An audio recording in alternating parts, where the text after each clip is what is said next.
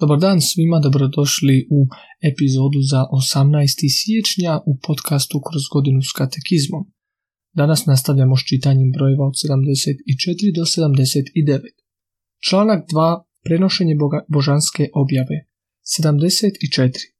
Bog hoće da se svi ljudi spase i dođu do spoznanja istine, to jest spoznanja Isusa Krista. Potrebno je zato da se Krist navješćuje svim narodima i svim ljudima i da na taj način objava dospije sve do na kraj svijeta. Ono što je Bog objavio za spasenje svih naroda, predobrostivo je uredio da to isto do vijeka ostane neiskvareno i da se prenosi svim naraštajima. Apostolska predaja 75. Kriz gospodin u kojem se dovršuje svekolika objava višnjeg Boga dao je apostolima nalog da evanđelje koje je unaprijed obećano po prorocima, on sam ispunio i svojim ustima proglasio svima, propovjedaju kao vrelo svake spasonosne istine i čudoređa, predajući im zajedništvo u božanskim darovima. Apostolsko propovjedanje 76. Prema gospodinovoj zapovjedi evanđelje se prenosilo dvojako, usmeno, Apostoli su u usmenom propovijedanju u primjerima i ustanovama predali ono što su bilo iz Kristovih usta, ponašanja i dijela primili, bilo pod utjecajem duha svetoga naučili. Pismeno. Apostoli i apostolski muževi su nadahnuti istim duhom svetim poruku spasenja pismeno izručili.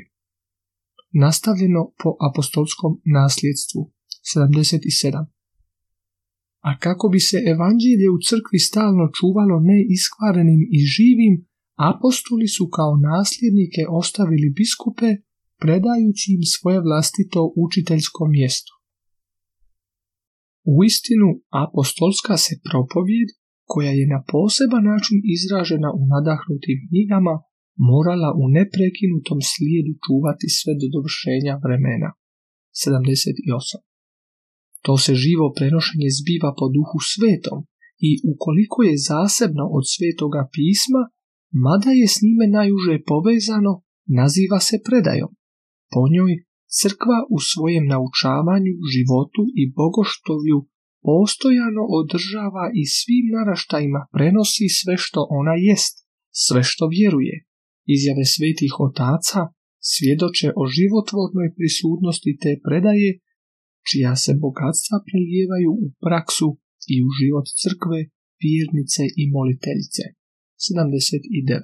Na taj način sebe darije, što ga je otac izvršio po svojoj riječi u duhu svetome, ostaje prisutno i djelotvorno u crkvi. Bog koji je nekoć progovorio, neprekidno razgovara sa zaručnicom svoga ljubljenoga sina a duh sveti po kojem živa riječ evanđelja odjekuje u crkvi i po njoj u svijetu, uvodi svoje vjerne u svu istinu te čini da u njima obilno prebiva riječ Kristova. Evo ovdje ćemo samo ukratko nakazati kako nam katekizam ponavlja još jednom da Bog hoće da svi, svi ljudi spase i dođu do spoznanja istine i da je zbog toga potrebno da se Krist navješćuje svim narodima i svim ljudima i da njegova objava dospije sve do na kraj svijeta. Evo to je u istinu jedan prekrasan poziv i nalog koji je sam Isus Krist dao svojim apostolima, ko, kojih su kasnije nasljednici biskupi, da propovjedaju evanđelje kao vrelo svake spasonosne istine i čudoređa predajući im zajedništvo u božanskim darovima. Evo s ovim ćemo završiti današnju epizodu i sutra ćemo nastaviti sa čitanjem brojeva od 80 do 83. Do slušanja.